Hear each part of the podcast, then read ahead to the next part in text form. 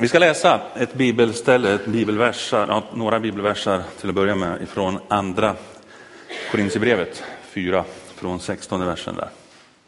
Det står då så här. Därför ger jag inte upp, även om min yttre människa bryts ner, förnyas min inre människa dag för dag. Mina kortvariga lidanden väger ju oändligt lätt mot den överväldigande, eviga härlighet som de bereder åt mig. Som inte riktar blicken mot det synliga, utan mot det osynliga.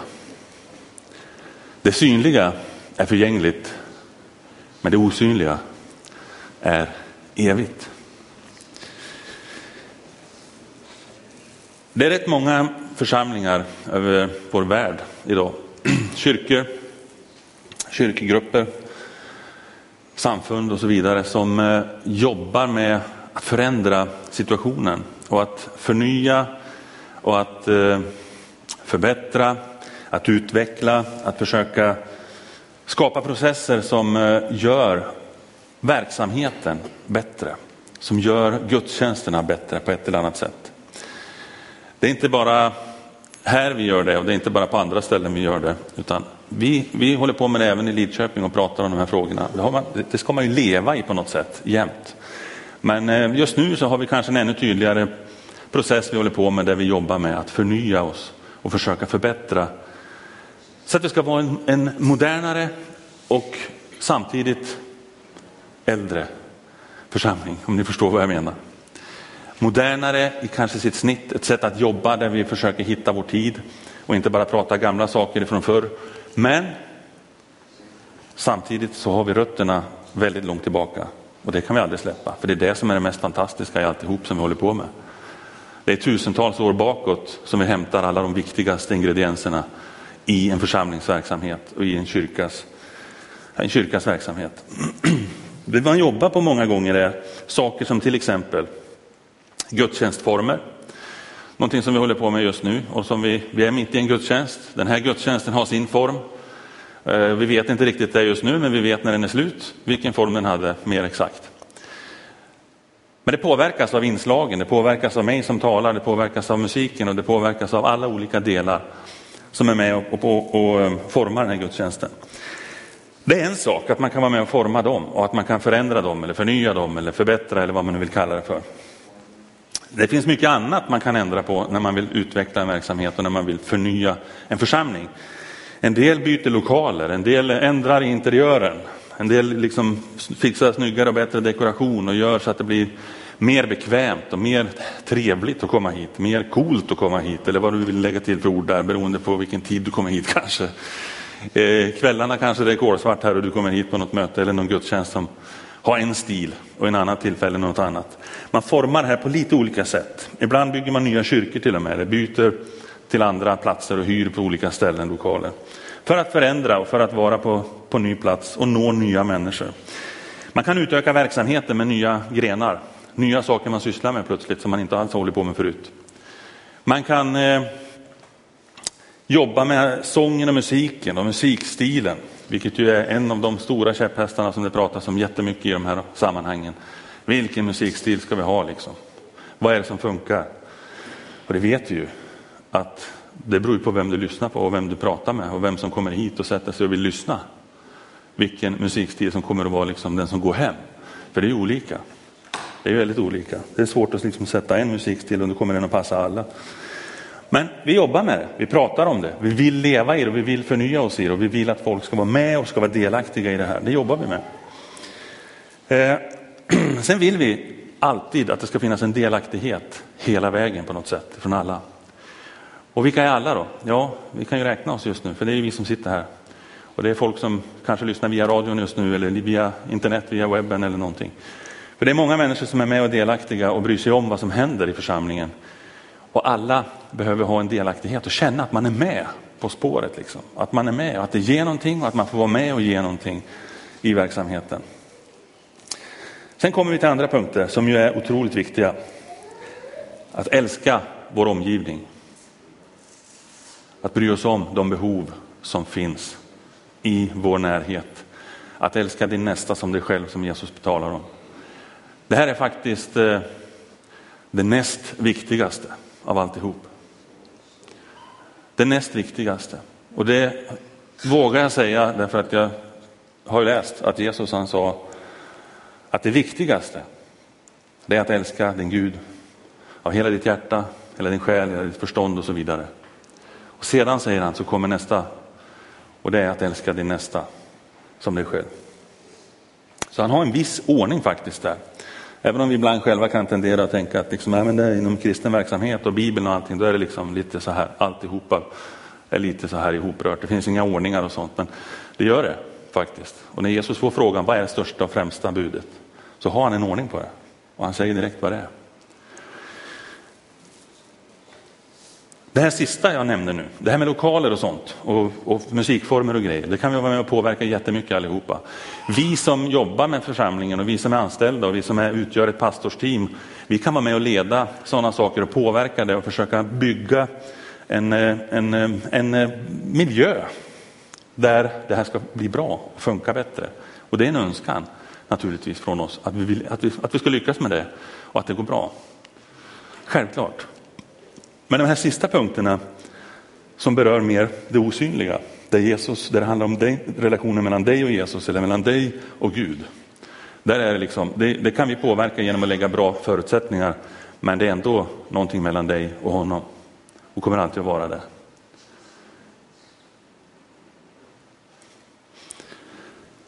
Vem som helst kan lämna kyrkan ifrån en gudstjänst, gå ut därifrån och mer eller mindre gå som på moln. Fast den gudstjänsten har varit lite hackig, lite konstig, lite fel här och var. Någonting gick snett. Och man tänkte, vad är det här? Ingen ordning alls här, vad har de gjort för någonting? De både spelar fel och säger fel och micken funkar inte och ni vet allt det här. Ändå kan vem som helst av oss faktiskt gå ut härifrån och mer eller mindre gå som på moln.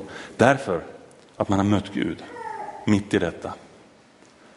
Därför att det är någonting som är, överträffar liksom alla de andra faktorerna. Det är mycket väsentligare för oss i slutändan vad som händer på det osynliga planet. Det osynliga är mer det som är det inre för oss och det synliga är lite mer av det yttre som vi kan rätta till, dra lite grann i, byta ut och hålla på hit och dit. Det finns massor att vinna med att förbättra utformningen. Så jag står inte här och försöker liksom skapa någon slags eh, eh polarisering här, att det, ändra så ska man satsa på det inre och det osynliga eller så ska man satsa på hur gudstjänsten ser ut. Vi behöver satsa på, på båda delarna, vi behöver tänka på båda världarna. Eh, självklart är det så, därför det finns så mycket att vinna med att förbättra utformningen, metoder att nå fram till nya människor. Ingen vill arrangera en gudstjänst dåligt med massa misstag och fel. Det är inte det det handlar om. Det är inte det jag säger. Att om det har hänt så kan vi möta Gud. Jag tror ni fattar att jag inte menar det. Men eh, jag menar bara att trots att sånt kan hända så liksom är den här dimensionen ovanför så mycket högre och så mycket bättre och större att Gud når oss i alla fall. Sen jobbar vi på andra saker. Vi jobbar ju på att vara, försöka vara tydliga. Vi vill vara tydliga. Jag, tänker inte bara, jag pratar inte nu bara utifrån hur vi som team jobbar och tänker, utan jag tror att vi gör det, många av oss som kristna, att vi försöker vara tydliga mot andra människor och inte snacka massa ord som inte folk fattar riktigt. Inte i alla fall utan att förklara dem. Försöker vara tydliga när vi når ut och det behöver man göra i sånt här läge när jag står här och talar till exempel. Att jag inte använder vilka ord och konstigheter som helst. Samtidigt, alltså i media så får man ju träna sig ganska hårt i hur man uttrycker sig, för där gäller det att vara tydlig. Det gäller att berätta för lyssnaren eller tittaren så att de fattar, eller hur? Det är viktigt för dem. Och sen tänkte jag så här häromdagen, för då hörde jag på en, en väderleksrapport att de sa så här, att idag kommer det att bli växlande molnighet. Okej, okay. nu är det så att det blir väl växlande molnighet och då har de ju rätt att säga det. Fast det lät lite halvgarderande sådär, liksom. det kan bli moln eller inte och sådär. Ja, vi får väl se. Men eh, sen la man till något annat. Man sa att det var, eller skulle bli, omkring halvklart. Vad säger ni om den då? Det kommer att bli omkring halvklart idag. Jaha, nu börjar det bli lite jobbigt här. Alltså, det kommer alltså inte att bli helt klart. För det säger de ju, det blir bara halvklart. Så det kommer inte bli helt klart, det kommer inte vara full sol och, och blå himmel. Och det kommer inte vara en massa moln heller. Men halvklart kan man inte bara säga, utan man måste lägga till omkring halvklart. För det är inte säkert att det blir riktigt halvklart. Alltså vet vi att den här dagen kommer ändra att bli klart, eller sådär halvklart, eller kanske mulet. Vilken tur att jag lyssnade på de nyheterna, så jag fick veta att ändra blir det bra eller dåligt. Ändra blir det mulet eller sol, eller kanske något däremellan. Men eh, de fick bra betalt för att ta fram den här rapporten, antar jag. Och folk är nöjda, tror jag. Men inte så där supertydligt va? Här sitter de med media och ska tala om vad som ska hända, men det går inte att säga tydligare än så. Men sen är det så här. Och det hade inte jag så bra koll på faktiskt. Men jag kollade upp det där lite grann. För jag skrattade en ganska bra stund när jag hade hört den där rapporten. Om ni tänker efter, inom parentes bara, i de här eh, kommersiella kanalerna med Megapol och Energy och allt vad de heter. Där är det väldigt vanligt att de har jättekorta väderleksrapporter och det är konstant växlande molnighet och omkring halvklart och sådana här grejer. Så att de behöver liksom inte lägga ner så mycket pengar på att ta reda på vad det blir. Men det var bara en parentes. Eh, när det gäller det här uttrycken, växlande molnighet och halvklart och sånt, så finns det alltså förklaringar som säger mycket mer. Men de flesta av oss har inte läst dem. Alltså när det är halvklart, då är det molnflak som täcker delar av himlen under en längre tid. Högst halva himlen dock. Okej? Okay. Det var ju ganska klart och tydligt. Det. Men när sa de det till oss? Det gjorde de ju inte. De sa ju liksom att det skulle bli omkring halvklart bara. Det blir någonting idag. Idag kommer det hända grejer. Det blir väder. Det var ungefär det man fick veta, därför att man inte visste bättre. Det är egentligen ofta samma med oss här i kyrkan, att ibland säger vi saker som det betyder otroligt tydliga och bra saker, men det är uttryck och ord ibland som vi säger då som inte riktigt går fram, därför att man har inte lärt sig det. Liksom. Man läste inte Josua när man var liten, så man har ingen aning om att det där uttrycket betyder si eller så. Och därför behöver vi tänka på tydlighet och att vara klara. Inte bara här i talarstolen, naturligtvis väldigt viktigt här, men också i våra liv när vi umgås med andra människor och försöker förklara vad Gud är för någonting, vad han gör.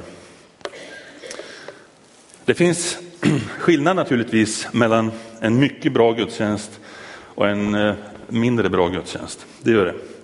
Men för att den ska bli bra, för att den ska kunna bli stark, så behöver vi lägga grunder och förutsättningar och en miljö, skapa en miljö och en atmosfär där, där det kan hända saker, där folk är med och är beredda på att faktiskt öppna sig för Gud. Men det räcker inte med att vi formar det, vi som formar gudstjänsterna, utan du behöver själv vara ärlig där du sitter. Du behöver själv vara öppen där du sitter, för vi kan inte öppna ditt hjärta. Jag kommer inte kunna stå här och liksom få någon av er som sitter här att bestämma sig för att ja, men jag kan vara ärlig inför Gud och jag kan släppa liksom på, på prestige och grejer, utan det, får, det måste du ta hand om själv inför honom. För han ser dig i vilket fall som helst. Det är i den osynliga delen som det oftast händer någonting stort i ditt liv. Det är där kraften kan komma, det är där kärleken kan upplevas. Därför den syns inte så tydligt. Den kan synas därför att den ges uttryck. Men den syns liksom inte fysiskt med våra fysiska ögon. Vi kan skapa den bästa konserten i den här kyrkan om vi vill. Det var en konsert igår. Och vi kan skapa bättre och bättre konserter under åren som kommer. Vi kan skapa bättre och bättre förutsättningar för det. Vi kan skapa ännu bättre och snyggare dekorationer här i kyrkan. Vi kan göra det hur vackert och hur modernt som helst med vår musik. Förmodligen kommer resultatet av just den delen möjligen att toppa någon lista i NLT på 14 piggar eller vad det är man delar ut i den tidningen. Så bra var det där borta. Och det är den nivån. Men är det den nivån vi först och främst vill nå? Nej, inte först och främst. Men det vore ju trevligt det också. Men det viktigaste är fortfarande det osynliga som sker. Och min dröm, den har varit länge, att ha ett par glasögon. Jag har sagt det ibland någon gång tror jag, även här i talarstolen. Ett par fina glasögon, kolla vilka vackra. Som är liksom, som jag kallar för eh, power view glasögon. Här kan man se kraften. Så om jag tar på mig de här så, så kan jag, wow! Här ser jag liksom, det händer grejer i andevärlden. Fattar ni vad jag menar? Det är lite fantasier i det här va. Men alltså, det är ändå en tanke, en önskan, en vilja att vara medveten om det osynliga på ett väldigt tydligt sätt. Vi ska läsa ett bibelställe till och vi ska få det, texten här på skärmen. Det här är från gamla testamentet och då står det att en kung befallde Gå och ta reda på var Elisa finns så att jag kan skicka folk för att gripa honom. När kungen hade fått rapport om att Elisa befann sig i Dotan sände han dit hästar och vagnar och en stor truppstyrka. De kom på natten, de belägrade staden och på morgonen då gudsmannens tjänare kom ut fick han se att staden var omringad av en truppstyrka med hästar och vagnar. Ack herre, vad ska vi ta oss till? ropade han. Elisa svarade, var inte rädd, det är fler på vår sida än på deras. Och han tittade förmodligen som omkring och såg, en, två, okej. Okay. Och så bad Elisa, Herre, öppna hans ögon så han ser. Då öppnade Herrens, Herren tjänarens ögon och han såg att berget var fullt av hästar och vagnar av eld kring Elisa. Va? Gudsmannens tjänare gjorde så här. En, två, oj, oj, oj. Han fick se. Här är det mer än vad jag trodde. Här finns det större krafter än vad jag hade en aning om. Här är det någon som är med oss som är så mycket större än de som är emot oss. Men det krävdes att tjänarens ögon måste öppnas. För de var inte automatiskt öppna. Och det osynliga, det kommer till uttryck ibland så att det syns. Vi vet att det står i, i Apostlagärningarna 2 om hur lärjungarna, det fördelade sig eldtungor som av eld på skallen på var och en som var med på den här dagen. Och då kunde folk se liksom att det var som en eld ovanpå varje huvud. sådär måste ju ha sett märkligt ut. Sånt där har hänt för flera tillfällen, det är inte den enda gången det hände. Till och med varit med själv en gång, faktiskt två gånger när jag tänker efter. Två.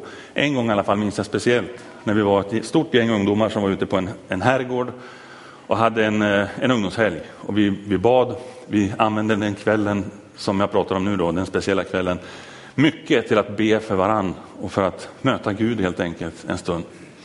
Och under tiden vi gjorde det så passerade ett, ett par utanför. Och det här var en herrgård, så det, på vägen utanför var liksom inte här som gatan här, utan det var kanske 100 meter bort. Där utanför gick det en väg. Där gick de på promenad, man gick förbi det här stället och så bara ser man plötsligt, oj, hela stället står i lågor. Och det här var ju en välkänd herrgård, liksom en anläggning som folk kände till, de som bodde där ute och var rädda om. Ett K-märkt hus tror jag det var till och med. Men det brann. Och de ser att vi måste springa till brandkåren, eller springa och ringa till brandkåren, för de hade inga mobiltelefoner med sig. Så de ökar takten i sin promenad och är på väg till hemmet för att ringa. Medan de tittar tillbaka på hur hemskt det ser ut och inser plötsligt att det ser inte så hemskt ut ju. Det brinner ju inte ner för allt i världen. Det är ju bara massa lågor över hela stället. Men ingenting händer med trävirket. Ingenting händer. Det brinner varken ner eller upp. Utan det bara står där. Och då blev de väldigt förvånade. De här människorna var inte med i någon kyrka eller trodde på Gud på något sätt. Eh, ja, de trodde på Gud kanske de gjorde, men de var liksom inte kristna på det sättet att de var bekännande. Däremot hade de släktingar som trodde på Gud och som var med i församlingen där, som var med till och med faktiskt ute på den här herrgården just då. Så de hörde av sig till dem istället och sa, vad är det som händer? Vad håller ni på med där ute? Vadå? Ja, vi har bett till Gud här och haft en Okej, okay, jag kan bara tala om vad, som, vad vi såg för någonting. Och så berättar man. Därför att ibland ges det uttryck som man får se och att det kommer ja, folk till del, till och med fysiskt sett. Men det är det osynliga som har skett. Det är det som har skapat det. Vi vet att när de fyra männen bar med sig en lam man till Jesus. I en berättelse så står det om honom hur hur Jesus stod och talade i ett hus och hur det kommer fyra män som försöker dra in en lam man och ska liksom få honom att bli frisk, att Jesus ska lägga händerna på honom på något sätt och göra honom frisk. Eh, de kommer inte in där utan de får fira ner honom genom taket och de plockar bort några tegelbitar och allt vad det kan vara och liksom droppar ner honom precis framför Jesus. Och det Jesus säger när han kommer ner där, vad är det? Han säger att dina synder är förlåtna.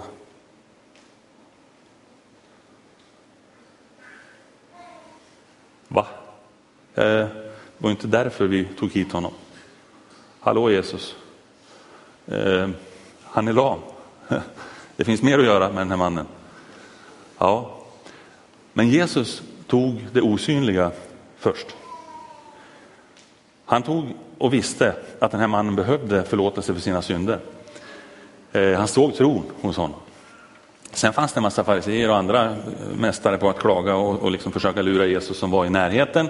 Och de gick in i bilden liksom och skulle blanda sig i här och sätta dit Jesus och säga liksom att du kan inte, vem kan förlåta synder utom Gud? Du kan väl inte stå och göra så här? Och då, då ändrar Jesus på lite grann så här, inte att han tar, tar tillbaka det utan att han bara förklarar det och låter det få synlig effekt genom att säga okej, okay, då gör jag så här.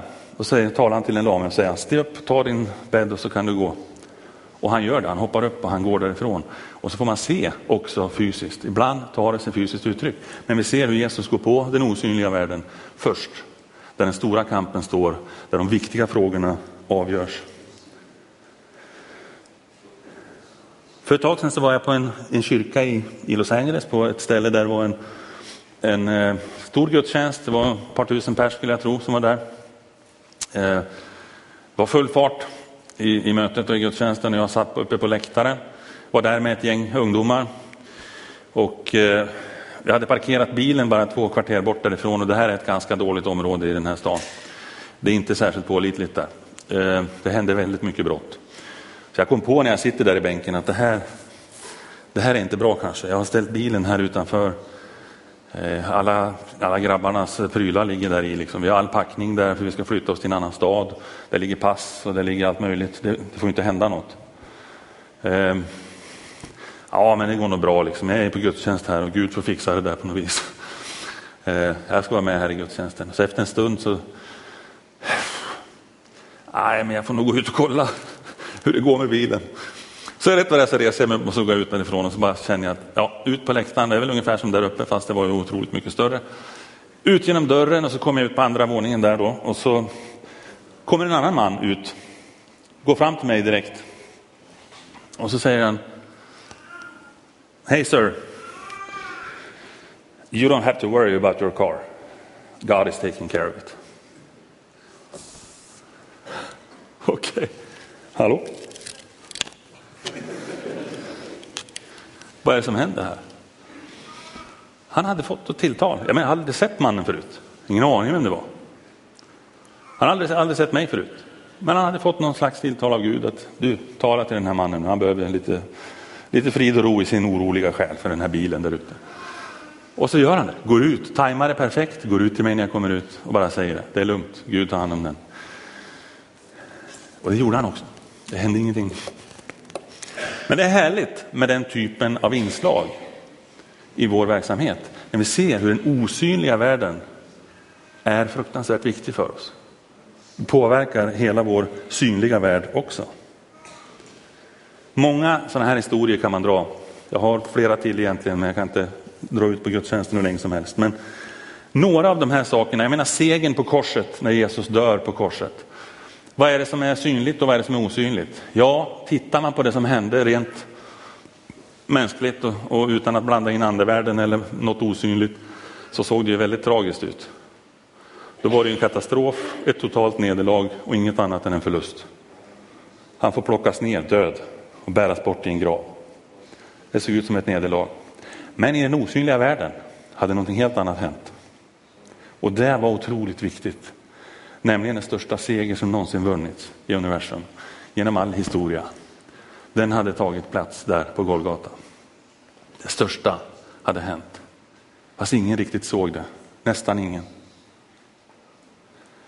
Vi lever i Sverige, ett land som har väldigt svårt för de här områdena och som har väldigt svårt för att ta till sig både med tron på Gud och med, med liksom övernaturliga saker. Såvida det inte är något konstigt som händer i Indien där någon har gjort något märkligt, när man har satt hälen bakom nacken eller någonting och fått till något speciellt som ja, då kan man, åh, det här är ju lite speciellt och intressant. För det är lite mer exotiskt och annorlunda liksom. Men säger du Jesus eller någonting så är det många idag i vårt land som inte fattar riktigt vad är poängen. Är du helt borta eller?